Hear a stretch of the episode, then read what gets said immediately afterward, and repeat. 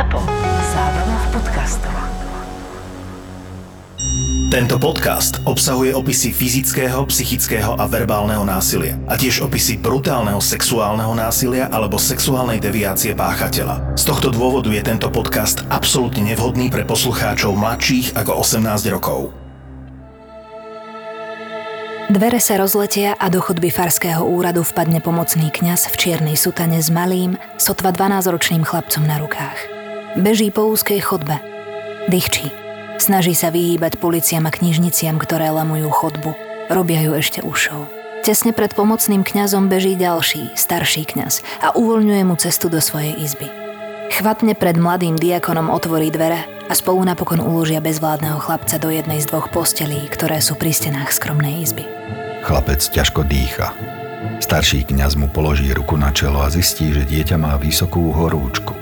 Farár v okuliaroch sa súcitne nakloní nad malého chlapca a presvieča ho, že dnes musí zostať ležať v posteli. Potom vstane a zo svojho nočného stolíka vezme veľké tranzistorové rádio a preloží ho na stolíku chlapcovi. Zapne ho. A keď sa ozve hudba, s úsmevom povie chlapcovi, aby si oddychol. Hudba z rádia mu pomôže zotaviť sa. A naozaj, dieťa čo skoro zaspí. Je už neskoro večer, keď sa znovu otvoria dvere do izby, kde malý chlapec spí. Na stolíkoch svietia nočné lampy a z rádia pri chlapcovej posteli znie tichá hudba. Na ľahké zaškrípanie dvier sa chlapec zobudí. Je mu už oveľa lepšie, ako keď ho sem ráno priniesli v horúčkach. V nočnej košeli do izby vstúpi jeden z jeho záchrancov – Starší kňaz si odostelie svoju posteľ a popri tom, ako si líha, osloví chlapca. Je na čase vypnúť rádio. Dieťaťu je už oveľa lepšie a tak ho líhajúci si kňaz poprosí, aby mu priniesol rádio späť zo svojho na farárov stolík pri posteli. Chlapec poslušne vstane, zoberie veľké tranzistorové rádio a preniesie ho zo svojho na starcov stolík. Keď ho naň položí, Kňaz nadvihne roh periny a pomkne malého pacienta, aby si ľahol k nemu do postele, že ho zahreje. A keď si k nemu dieťa ľahne, prikrie ho a pritisne sa k nemu bližšie. Pohľadí ho po vlasoch. Po chvíli vloží farár ruku pod perinu a siahne chlapcovi pod pyžamu. Potom si chlapca otočí a vezme mu jeho drobnú rúčku do svojej. Zašepká mu do ucha. Rob to takto. Hore a dole stále hore a dole. Takto sa začína jedna z kľúčových scén filmu z roku 2002, ktorý sa vo svete premietal pod anglickým názvom The Child I Never Was, dieťa, ktorým som nikdy nebol. Pôvodný názov filmu v Nemčine znie Ein Leben lang kurze Hosen tragen, nosiť krátke nohavice po celý život. Scéna filmu sa zmení a za stôl vo vyšetrovacej miestnosti si sedá mladý muž – Prehovorí o tom, že to nakoniec kňazovi urobil, ako ho žiadal. A kňaz to potom urobil jemu. Pokračuje. Myslel si, že mu to farár robí, aby mu pomohol od horúčky. Potom dodá, že to bolo strašné. Ale s tým, čo urobil nakoniec on, chlapec, s tým sa to porovnať nedá. Jürgen Barč, o ktorom je tento film, sa vracia k svojmu životnému príbehu zatratenca, a súčasne takmer celebrity Nemecka na konci 60. až do polovice 70. rokov.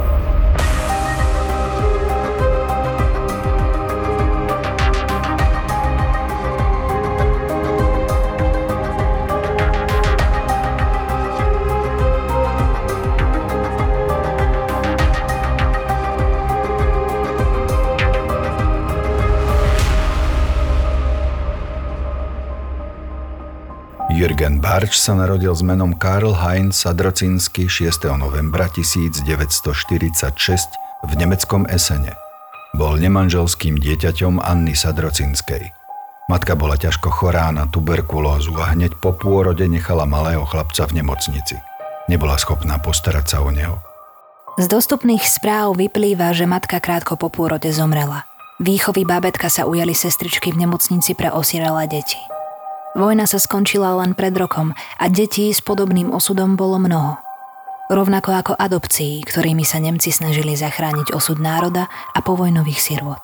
Už po 11 mesiacoch si malé bábetko osvojili manželia Gerhard a Gertrud Barčovci. Z malého Karl Heinza Sadrocinského sa stal Jürgen Barč. Nový otec Gerhard bol majiteľom mesiarstva v Lagenbergu, v meste asi na pol cesty medzi Dortmundom a Hanoverom. Rodina bola dobre zabezpečená a v komunite sa tešila dobrému postaveniu a úcte. Dalo by sa povedať, že malý Jürgen mal nakoniec šťastie. Hovorí sa, že po príchode do nemocnice pre siroty sa manželia Barčovci rozhodli pre svojho nového syna okamžite, ako ho zbadali. Očarili ich na prvý pohľad. Za škrabance na rodiny by sa dal považovať nedostatok času na lásku. Otec Gerhard bol typický pedantný nemecký pracant, ktorý nevynechal ani hodinu. Nie to ešte deň práce vo svojom mesiarstve. Matka Gertrud bola zasa pedant na dokonalú čistotu a poriadok. Veci v skriniach zarovnávala podľa pravítka a do komínčekov a samotný Jürgen musel byť vždy ako zo škatulky. Matka nič nenechávala na náhodu a asistovala aj pri jeho umývaní a kúpaní. V detstve, ale aj po celý jeho mladenecký život. Ešte aj v 19 rokoch Jurgena kúpala sama – toto sa spomína aj v kriminologickej literatúre. Sice ono to väčšinou sú také veľmi nepresné poučky o týchto vrahoch, ale tu sa hovorí, že veľká časť skúmaných sériových vrahov mužského pohľavia malo veľmi autoritatívnu alebo prehnane starostlivú matku. Áno, áno, áno, áno. áno. Takže na tom niečo bude. Samozrejme. Tá autoritatívna, starostlivá matka totiž to nemiluje to dieťa vrelo, vrúcne, ale egoisticky tak, aby to vyhovovalo jej a vôbec nehľadí na potreby toho dieťaťa. Takí vrahovia, ktorí majú takýto typ matky, tak sú potom prehnane sexuálne agresívni práve preto, že v takom disharmonickom vzťahu, teda s tak dominantnou matkou, že sa jej im správne nerozvinie tá prirodzená sexualita. V osobe ktorejkoľvek svojej nasledujúcej partnerky môže sa tej svojej matke za to, ako sa ona k nemu správala, pomstiť. Jürgen sa veľmi nekamarátil s ostatnými chlapcami. Len k jednému z kamarátov mal naozaj veľmi blízko. Zaujímal sa o neho aj telesne a dnes nevedno, či to bolo dôvodom ostrej roztržky medzi chlapcami, výsledkom ktorej bol rázny koniec priateľstva. Do školy však malý Jurgen chodil rád. Každé ráno ho mama priviedla k dverám a popoludní ho zasa vyzdvihla. Práve to bol ten čas, kedy sa aspoň na chvíľu mohol vymaniť spod kontroly pedantnej adoptívnej matky. Ona bola s najväčšou pravdepodobnosťou tiež psychicky chorá a údajne trpela obsesívno-kompulzívnou poruchou. Tak moja prvá otázka je, že ako sa táto porucha prejavuje? No, obsedantne kompulzívna porucha je chorobná nutkavosť. Musím e, niečo urobiť, pretože by tým zabránim, aby sa niečo zlého nestalo. A vo výchove deti bývajú takíto rodičia veľmi nepríjemní, pretože vyžadujú určité pravidlá, určité rituály a veci, ktoré sa tým deťom musia priečiť.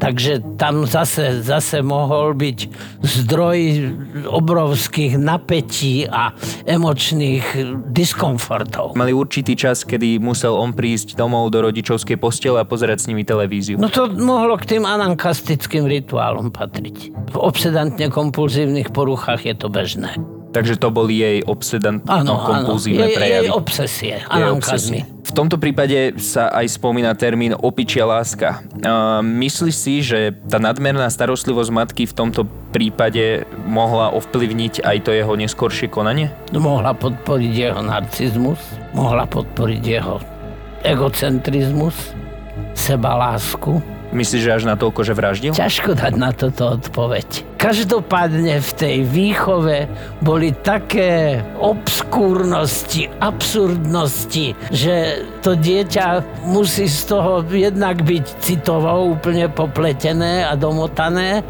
a musí to v ňom vyvolávať aj určitý odpor, určitý diskomfort. Jeho sloboda v škole však netrvala dlho. Rodičom sa zdala výchova príliš meká Očakávali, že v nej bude viac disciplíny a poriadku. Vyžadovali viac prísnosti pri vzdelávaní svojho syna. Len čo Jürgen dovršil požadovaný vek, prihlásili ho do cirkevnej školy Marienhausen. Tá mala na rozdiel od predchádzajúcej povesť školy s extrémne tvrdou disciplínou. A to rodičom imponovalo.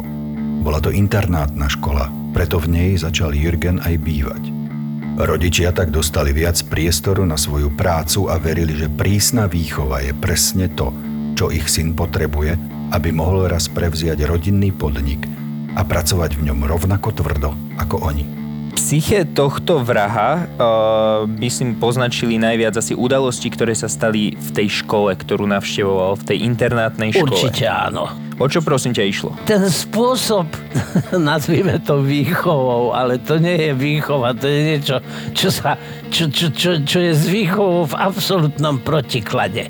Výchova má byť láskavá, empatická. Máme detičky chváliť, keď niečo dobré urobia, alebo aspoň nepokazia. A keď to pokazia, tak ich nepochválime a to už má byť považované za určitý trest. To, čo sa dialo tam v tej e, cirkevnej škole, to bol des. To bol zlý sen. Už onedlho po príchode do internátnej cirkevnej školy však Jürgen ochorel. Práve vtedy sa ho ujal Páter Pütz a po krátkom zotavení vzal chlapca do svojej postele. Jurgen Barč bol údajne sexuálne zneužitý za ten čas, čo bol na tej škole 4 krát. Aspoň tak hovorí. Myslíš si, že mohlo ísť o spúšťač toho jeho deviantného a spoločensky nebezpečného správania? Mohlo to byť aj ten, ten systém zámku a kľúča. Mohlo to byť aj niečo naučené, odkúkané a s najväčšou pravdepodobnosťou jednou z premenných bolo to, čo mal už dané, čo si so sebou na svet priniesol.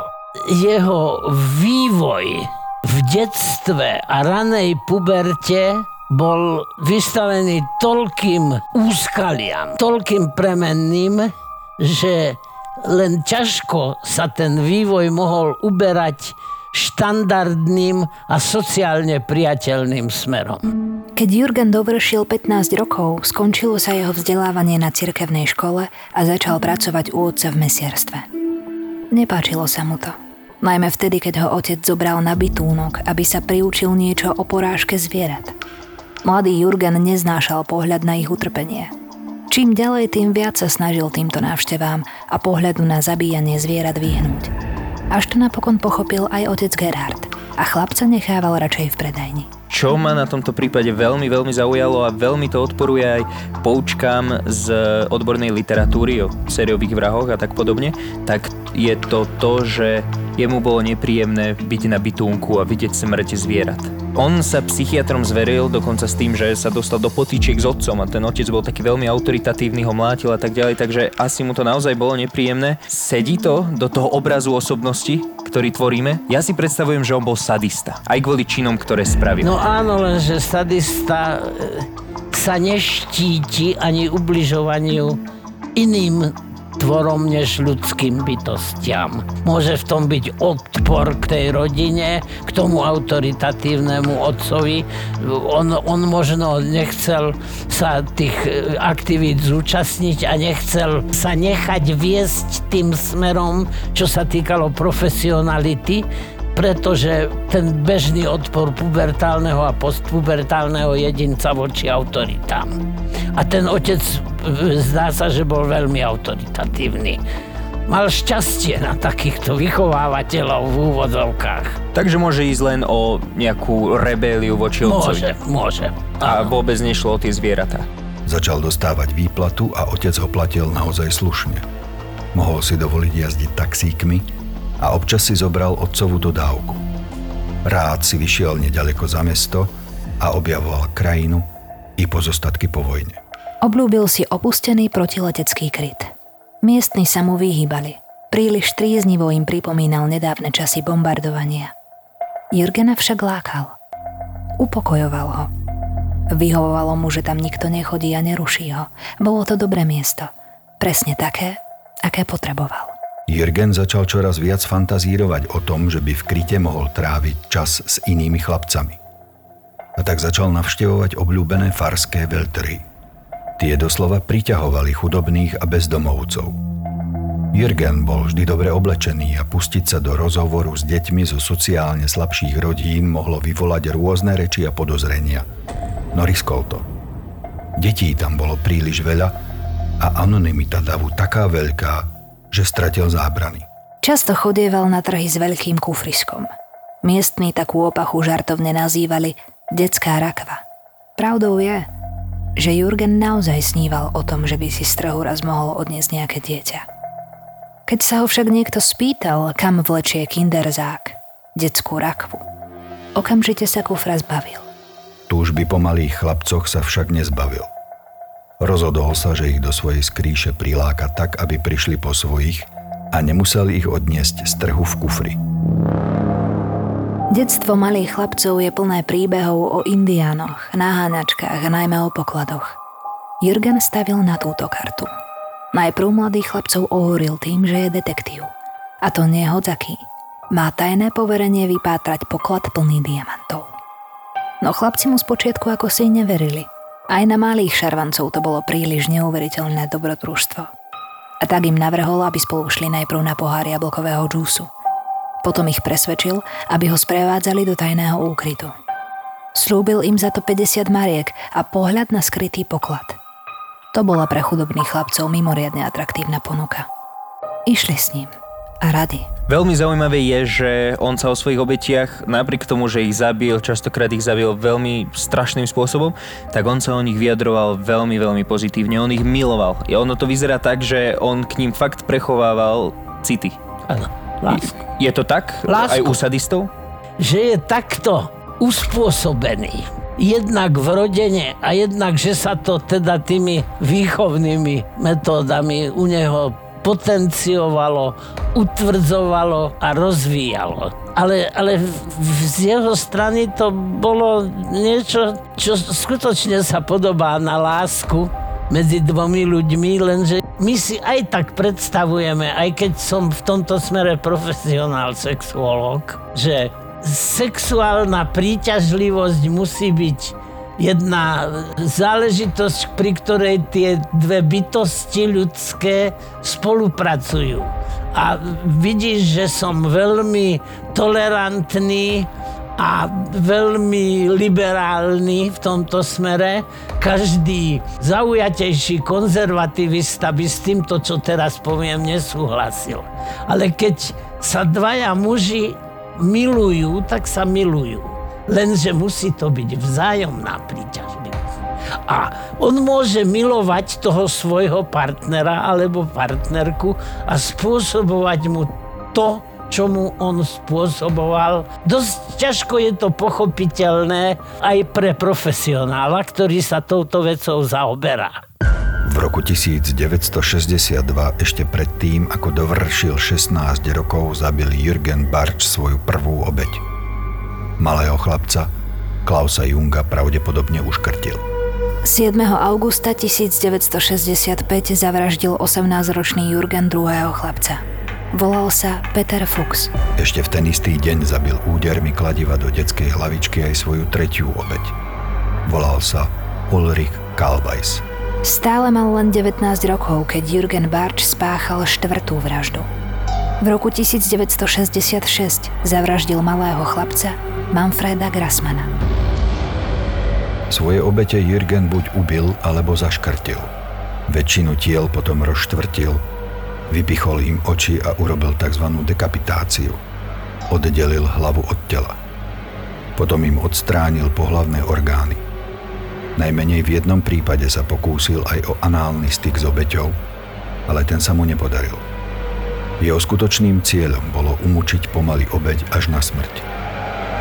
Ako vrchol svojich fantázií uviedol predstavu, že stiahne z kože živé dieťa s jemnou pokožkou, len zo pár vlasmi a neagresívnou povahou poddajné.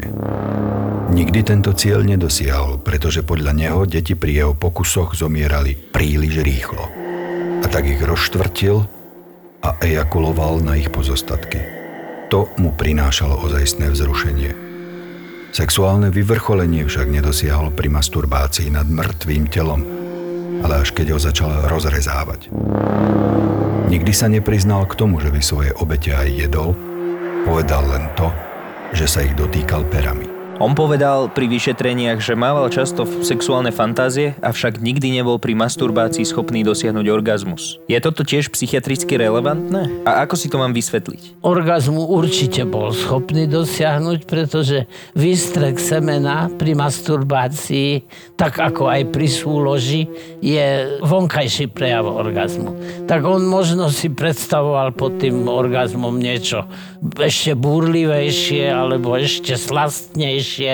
Pretože vtedy už pri tých vraždách, tak on povedal, že pri tom, jak vtedy zabíjal... bol v správnom orgastickom Presne tak, že vtedy mal nekontrolovateľný ano, orgazmus. Áno, môže byť. No ale v tom prípade je to primárny sadista to agresívne konanie, ktoré spôsobovalo bolesť a utrpenie, tej jeho obeti, tak v ňom určite vzbudilo určité sexuálne predstavy a sexuálne uspokojenie. Brnklo to na tú správnu notu. Áno, veľmi správne si to odhadol. Tento prípad je z tohto hľadiska celkom zaujímavý aj kvôli tomu, že si vyberal veľmi špecifické obete.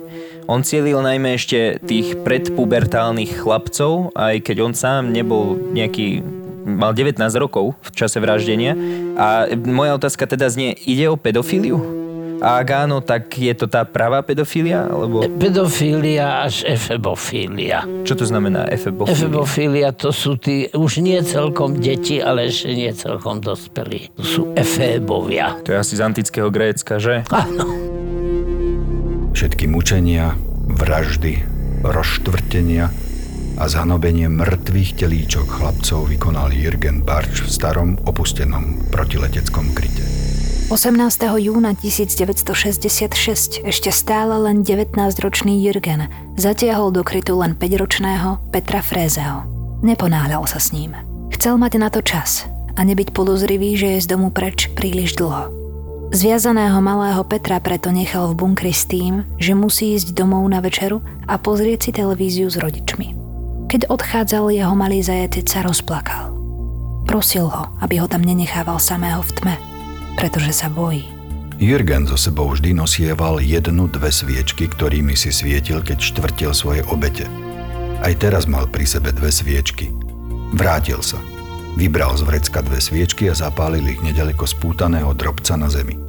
Sviečky sa rozhoreli a Jürgen odišiel. Keď sa Jürgen stratil v tme, len 5-ročný Peter preukázal ducha prítomnosť, akú by mu závideli aj dospelí. Prekotúľal sa k horiacim sviečkam a snažil sa prepáliť plameňom svoje putá. Ruky mal zviazané za chrbtom a tak mu to šlo ťažko. Nedokázal presne trafiť na plameň za sebou a viackrát sa popálil. Napokon sa predsa len trafil, no stačil jeden neopatrný pohyb a chlapec nešťastne sviečku zhasol. Zostala mu už len jedna. Tá ešte plábolala. Je až neuveriteľné, ako sa malý chlapec rýchlo poučil a pri druhej sviečke sa rozhodol, že už nebude riskovať a ako prvé sa pokúsil prepáliť putá na nohách. Na druhý pokus sa mu to podarilo. Putá prepálil a z temného úkrytu ušiel. Šťastne sa dostal až domov a potom sa s rodičmi okamžite vybrali na políciu. 22. júna 1966 polícia zatkla Jurgena Barča za únos a pokus o vraždu maloletého chlapca Petra Frézeho.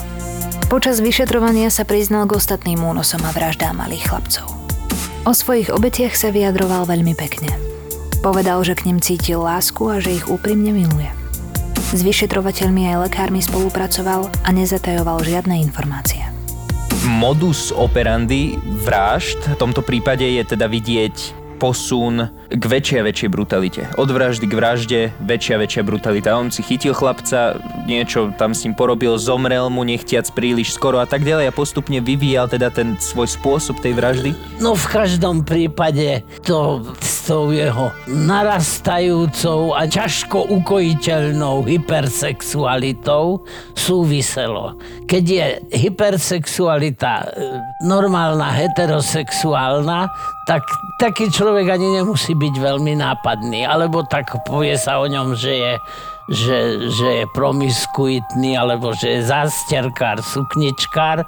No ale keď je to zamerané týmto smerom, teda algolagnicky, čiže spôsobovaním bolesti, alebo dokonca zabíjaním, tak to je potom už veľmi nebezpečný druh sexuálnej deviácie. A... Myslíš si, že to sa osmeloval z vraždy na vraždu, že on ich tam išiel s no, istým jednak, plánom? jednak nebol potrestaný. Ale, alebo len Dlho. objavoval zákutia tej svojej sexuality. Aj to, aj to je možné. Ale hlavne to, že keď sa ti podarí niekoľko skutkov, ktoré sú zjavne v rozpore so zákonom a neprichytia ťa pritom, no tak s jedlom rastie chuť. Už onedlo 30. novembra 1966 sa začal súdny proces, ktorý sa skončil v roku 1967. Jürgen Barč bol súdom vo Vypertále odsúdený na doživotie. Bol uznaný za právne plne zodpovedného, stratil všetky občianské práva a technicky bol odsúdený na 5-násobné doživotné väzenie, teda najmenej 125 rokov. Za 4 vraždy, jeden pokus o vraždu, únos detí a sexuálny kontakt s deťmi. Priťažila mu aj jeho homosexualita, pretože tá bola v Nemecku v tom čase nelegálna. Ale on bol pravdepodobne homosexuál. Odzrkadlilo sa to aj na tých obetiach, aj na jeho celkovo sexuálnej preferencii, čo vieme, aké máme údaje o ňom. Si povedal, že on si to vie potom vybiť na svojich partnerkách. A čo ak je homosexuál? Na tých partnerkách si vybíja tú v sebe prítomnú a možno ani neuvedomovanú nenávisť voči ženám, ale on bol agresívny aj voči svojim mužským partnerom. Čiže tá agresivita v ňom latentne driemala, tou výchovou bola vzbudená a ďalším, ďalším životom a ďalším priebehom a históriou len podporovaná a podnecovaná. Takže taká zrúda, aká on ku koncu bol, tak sa z neho vlastne stala postupným nabaľovaním sa tej hostility, punitívnosti a agresivity. Veľmi znepokojúce na tomto prípade je, že on pri tých vraždách využíval techniky, pri tom týraní vlastne tých chlapcov využíval techniky, ktoré sa naučil pri práci s mesom. On, eh, jeho ultimátnym snom, ultimátnym cieľom bolo stiahnuť nejakého chlapca zaživa z kože. No tak dalo by sa povedať, že to už je extrémna forma sadizmu. Nestretol som sa s takou v živote, ani vo svojej praxi, ale viem si predstaviť, že je takýto extrémne brutálny sadizmus je možný. Ja si ani neviem predstaviť väčší druh sadizmu. Neviem, že či mám len slabú predstavivosť, alebo, ale neviem si predstaviť ani, čo môže byť horšie. Človeku normálne psychosexuálne zameranému to musí byť odporné. Neviem si predstaviť, že spôsobovanie bolesti niekomu môže u mňa vzbudiť rozkoš, slasť. Toto, o čom tu hovoríme, to je niečo, čo vlastne s predstavami o sexualite u normálneho človeka nemá nič spoločného. A napriek tomu je to zdroj sexuálnej rozkoše. Počas pojednávania opísal Barč spomienky na sexuálne zneužívanie katolíckým kňazom, o ktorom sa hovorilo, že deti často surovo bil. On tam bol zneužívaný. Už ako 12-ročný, on vtedy mal nejakú chorobu. Nie som si presne istý akú, ani som sa myslím nedopatral akú, ale on mal nejakú chorobu a dva týždne bol v teplotách a tam ho začal sexuálne zneužívať vedúci farár na tej škole vyučujúci. Údajne sa volá, že Páter Puc. Nebudeme to tu rozoberať, ale celibát je proti prírode. A teraz zase sa odvolám na jedného z mojich veľmi obľúbených filozofov, Benedikt Baruch Spinoza v stredoveku. On bol typický predstaviteľ tzv. panteizmu a tvrdil, že Boh, čiže príroda, že celá príroda, to čaro, to, to niečo úžasné a ťažko uchopiteľné okolo nás, že to je vlastne ten Boh. A to, čo je v prírode vlastné a prirodzené, tak to je aj dobré a správne. Celibát je niečo proti prírode. Ale vedie k tomu, že niektorí trošku inak uspôsobení jedinci sa na túto dráhu dávajú, pretože tam vidia určitú možnosť sebarealizácie. Ak teda chápem tomu, čo hovoríš správne, myslíš teda, že celibát je tiež premenná v tom, Áno, že môže tak byť. neproporčne veľké množstvo farárov Áno. sexuálne zneužíva deti. Napríklad. Aj napríklad podobné povolania učitelia. Ako napríklad hovorí sa, že mnohí vynikajúci chirurgovia majú určité sadistické sklony, ktoré takýmto spôsobom transformujú do užitočných činností a aktivít. Každopádne dá sa teda vyvodiť z tohto záver, že tá ich deviantnosť je ešte znásobená tým celibátom. Áno, alebo naopak, celibátu sa nevyhýbajú jedinci, ktorí vidia v ňom určitý spôsob možnosti sebarealizácie. Do dnešného dňa je však sexuálne zneužívanie týmto kňazom nepotvrdené a vychádza len z výpovede samotného Jurgena Barča. Neexistujú svetkovia ani žiadne iné priame dôkazy, ktoré by kňaza usvedčili. Nie je teda jasné, či šlo o spomienku na základe faktov alebo výmysel, či preháňanie inteligentného mladistvého chlapca, ktorému postupne čoraz väčšia časť médií venovala takmer neobmedzenú pozornosť. Veľmi mu v tom pomáhal jeho zjav a skutočný šarm, ktorým sa na verejnosti, pri procese a pred médiami netajil. Ja som sa na ten prípad skúsil pozrieť aj tak z iného uhla. Zahral som sa na takzvaného diabloho advokáta. Áno. Myslíš si, že sa tomu dá veriť? Všetkému, čo teda Barč hovoril psychiatrom? Pretože ono zjavne išlo veľmi emočne zanedbaného človeka a z jeho vyjadrení pre médiá a políciu je vidieť, že si veľmi užíval tú pozornosť, ktorej sa mu dostávalo. A myslíš si, že si mohol toto vymýšľať iba pre pozornosť? Čiže na jednej strane emočne zanedbaný a na strane druhej emočne premrštený, inými slovami hysterický alebo histrionsky. Nie, že s veľkou pravdepodobnosťou, ale s pravdepodobnosťou blížiacou sa istote. Tento chlapec má veľa hysterického, teda takého preemocionalizovaného v sebe. A tá preemocionalizovanosť bola práve tými, ani sa mi tento zvuk nechce cez hrdlo dostať, že výchovnými metódami, lebo to bolo niečo, čo naozaj s výchovou má len toľko spoločného, že je to vlastne antivýchova.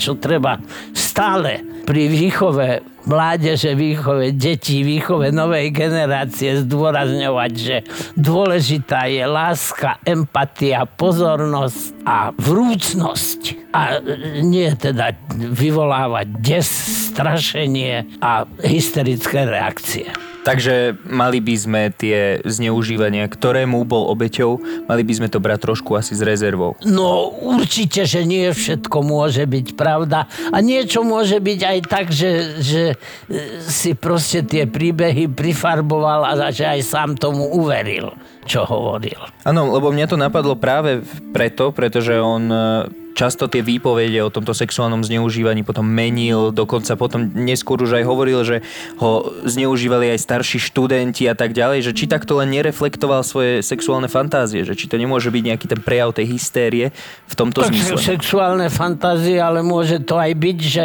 on bol, on bol viktimologicky priam predurčený na to, aby bol zneužívaný. Lebo v určitom čase keď už toto bolo rozbehnuté, tak aj je tu určitý zvyk a je tu aj určité zameranie. Už môže byť týmto smerom potenciované a podporované. Veľmi pre mňa zaujímavé je to, ako sa on vyjadroval o tej svojej sexuálnej deviácii.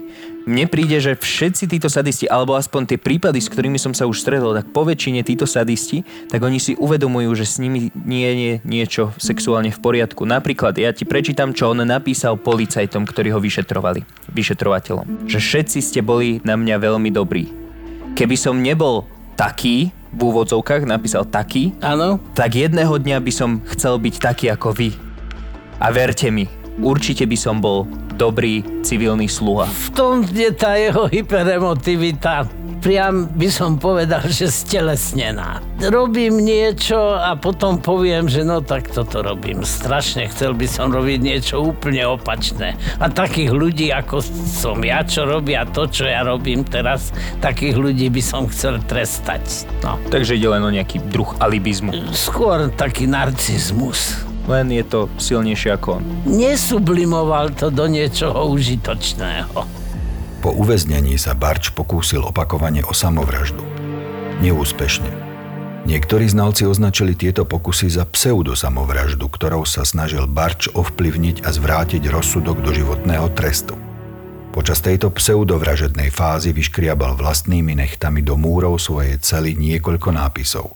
Mimoriadne zaujal ten, ktorý adresoval poslednej obeti maličkému Petrovi Frézemu, jedinému chlapcovi, ktorý únos prežil. Napísal Ernst Peter Fréze Odpust mi prosím, ak si ťa dovolím požiadať o milosť. 18. júna si nevedel, či sa ešte niekedy stretneš so svojimi rodičmi. Veľmi by som chcel vidieť tvojich rodičov, ale na to nemám právo. Viem, ako si trpel. Dozvedel som sa, že si dostal 16 tisíc mariek. Môj úprimný názor je, že si zaslúžiš tieto peniaze. Mal by si však dať aspoň tisíc mariek, možno aj viac, Grasmanovcom. Sú chudobní a sami nemajú peniaze. Môžeš mi to odpustiť, Peter? Tak veľmi si to želám. Pochopím, ak povieš, to bolo od teba zlé, nemôžem ti odpustiť. Ale prosím ťa, Peter, znamenalo by to pre mňa veľmi veľa. Chcem naznačiť, že k tebe chovám veľmi silnú náklonnosť. To, že by som ťa napokon zabil, je len dôkazom toho, ako veľmi ma ovládali moje pudy. Zmienka o tom, že by sa mal malý Peter Fréze podeliť o peniaze s chudobnými Grasmanovcami je odkazom na Barčovú štvrtú obeď. Malého Manfreda Grasmana, ktorého zabil, znetvoril a rozštvrtil. Proti doživotnému trestu sa Jurgen Barč odvolal. Návrh na odvolanie bol pripravený obvyklým spôsobom. Hovorilo sa o tom, že klient nebol dostatočne vyšetrený – že je stále vo vývojovom štádiu mladistvého a že všeobecne nie je zodpovedný za svoj duševný stav. Prípad preto revidoval nemecký spolkový najvyšší súd, ktorý súhlasil s tým, že prvostupňový Wuppertalský súd sa mal poradiť s odborníkom špecializovaným na psychopatológiu ľudskej sexuality, nie len na psychiatriu. Vyžiadal si preto vyjadrenia špecialistov o duševných stavoch, ktoré vedú k anomáliám pohlavného styku. Toto rozhodnutie znamenalo prelom v kriminalistickej psychiatrii, pretože spolkový najvyšší súd sa odchýlil od svojich predchádzajúcich rozhodnutí a kritizoval, že súd prvého stupňa nevypočul v úvodzovkách lepšieho znalca pre túto oblasť. Prípad Jurgena Barča aktivoval vznik hnutia, ktoré presadzovalo liečbu na miesto potrestania páchateľov. Trestné súdy boli postavené pred rozhodnutie, či majú byť páchatelia potrestaní alebo liečení, teda či je možná ich opätovná sociálna integrácia. Pod týmto tlakom prijal v lete 1969 nemecký parlament prvé dva zákony týkajúce sa reformy nemeckého trestného zákona, ktoré zaviedli myšlienku liečenia namiesto potrestania páchateľa. Obrovský vplyv na to mala doslova pôvabná osobnosť a nevinný vzhľad Jurgena Barča, ktorý sa tak zrazu stal prominentným zabijakom konca 60. a začiatku 70. rokov v Nemecku. V druhom procese v roku 1971, ktorý sa opäť konal pred okresným súdom, bolo prítomných mnoho odborníkov. Dvaja genetici, antropológovia, forenzni biológovia, traja psychológovia, piati psychiatri, a riaditeľ Nemeckého univerzitného ústavu pre sexuológiu. Na žiadosť obhajoby boli dvaja z troch psychiatrických expertov z prvého procesu vylúčení. Svedectvo piatich znalcov považoval súd za relevantné a viedlo k týmto záverom. Poprvé, v čase spáchania trestného činu Jürgen Barč ešte nebol dostatočne zrelý, pretože to bol mladistvý páchateľ. Po druhé, jeho zodpovednosť bola znížená, pretože nedokázal úplne ovládnuť svoje sadistické pudy. Tento verdikt bol v ostrom protiklade s rozhodnutím okresného súdu vo Wuppertale z 15. decembra 1967. Ten hovoril o tom, že vzhľadom na štruktúru osobnosti obžalovaného a na základe názorov troch znalcov je potrebné uviesť, že obžalovaný už mal proces rozvoja osobnosti ukončený a mohol svoje impulzy ovládať kdekoľvek a kedykoľvek. Nové zdôvodnenie súdu zo 6. apríla 1971 preto znelo. Žalovaný bol zjavne stále v štádiu vývoja týkajúceho sa nedostatočných sociálnych zručností a morálnej vyspelosti. Z dôvodu jeho osobnej dispozície, skúseností z detstva a výchovy. Obžalovaný nemohol uniknúť sadistickým predstavám, ktoré nakoniec prekonali všetky morálne hranice a vyvrcholili naplnením jeho túžob a želaní. Zodpovednosť obžalovaného správneho hľadiska sa preto do značnej miery znížila. Súd na základe toho vymeral maximálny trest pre mladistvých. 10 rokov väzenia, ktorý si mal Jürgen Barč odpíkať v ústave pre duševne chorých a následne musí nasledovať doživotná preventívna psychiatrická liečba. Myslíš si, že išlo vhodný trest za také činy? To je všeobecný konsenzus ktorý platí všade na svete, či sa to niekomu páči alebo nie. Sú maloletí páchatelia, ktorí sú daní do nejakých zariadení, ale nemôžu byť potrestaní pretože nie sú trestne zodpovední. Trestná zodpovednosť v našom štáte je od 14 rokov. Potom sú páchatelia, ktorí sú mladiství, to je do 18 rokov v tomto štáte.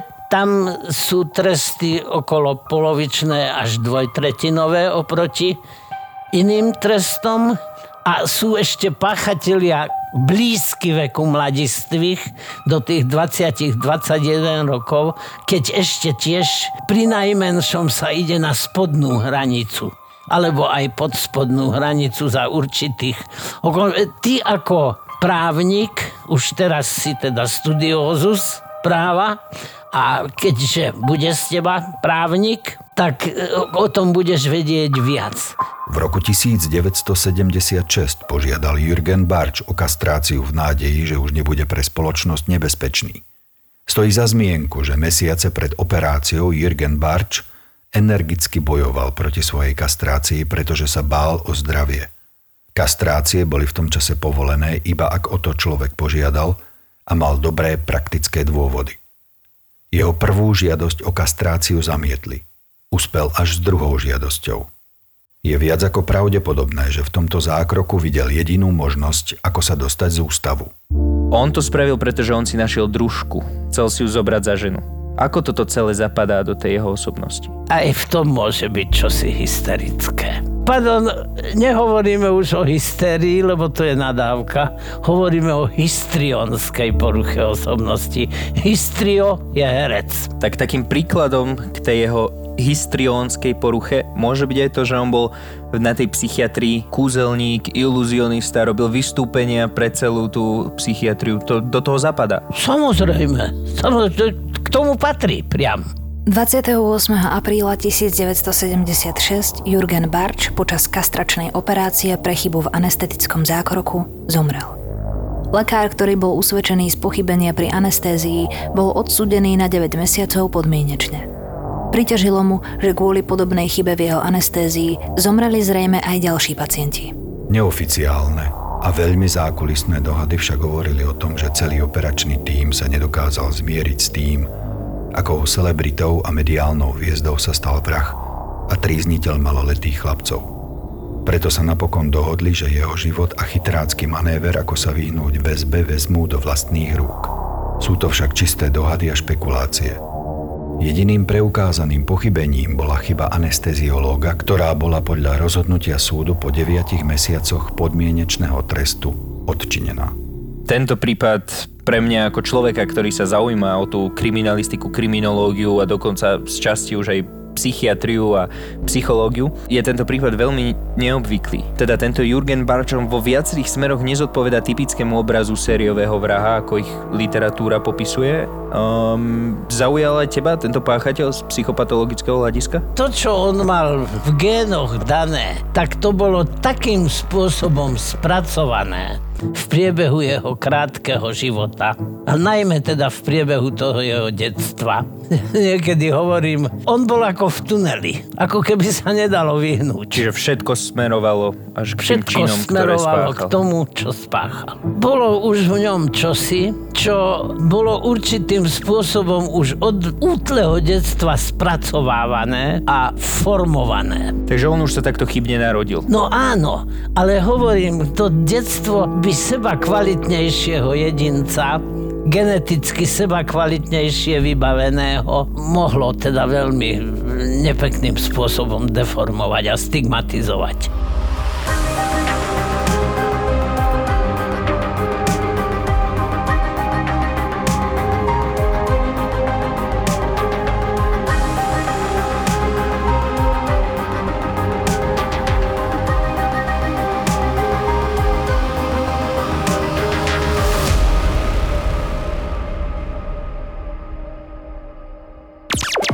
Ja som vždy lovila. Tento typek bude dneska so mnou spať, tento sa so mnou bude boskavať, tento typek bude robiť toto. A tak sa to aj dialo, lebo ja som potom išla aj po údenu.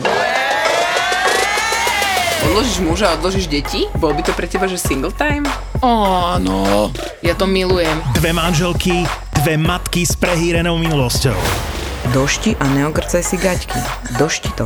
A teraz... A ja som si šťala na nohy na koberček, takto. A on iba, že už zase, zase. Spýtala som sa ho, si slobodný? A tak na mňa tak byde sa je veľmi nepozrel. dôležitá otázka, Hej, to bola dôležitá Myslím. otázka. A on taký, že hej, tak mi daj telefónne číslo. A do toho prichádza tretia z nich, tá slušná. Preto je Zuzana single. Tým, že je veľa nadržaná, tak je single. Nie. Pomoc. Poďte do mňa, dobre, poď. Tri neznáme. Období, kedy ovulujem, tak uh, strašne sa mi páčia bad guys. Mne sa páči stále. Hej, ja to mám vtedy úplne vy, vyhajpované. A tak som mu napísala takú správu, že S prostá, som si ohrila nohy. A tie ďalšie veci. Čo sa povie v tomto podcaste, zostane v tomto podcaste. V tomto podcaste. Vypadla som z tej lode jednou nohou. Teraz si predstavte, že vysíte o jednu nohu, rozkročený vlastne, ja to tu dievčatám ukazujem. Tuto to máte zarezané, ok, v rozkroku a vysíte na tej nohe a že iba, že "Á, ja som jebá z lode, ja som jebá z lode. Nový podcast v produkcii ZAPO. Zábava v podcastoch. Tri neznáme. Zapo. Zábrná v podcastovách.